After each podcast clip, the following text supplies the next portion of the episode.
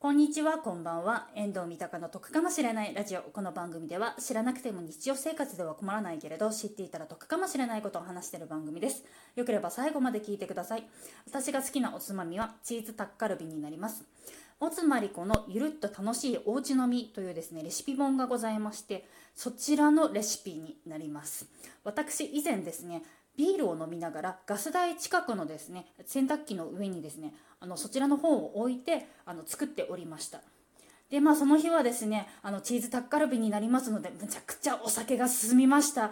でその日は大満足で終えました。次の日です。洗濯機を使用していたら変な音がいたしました。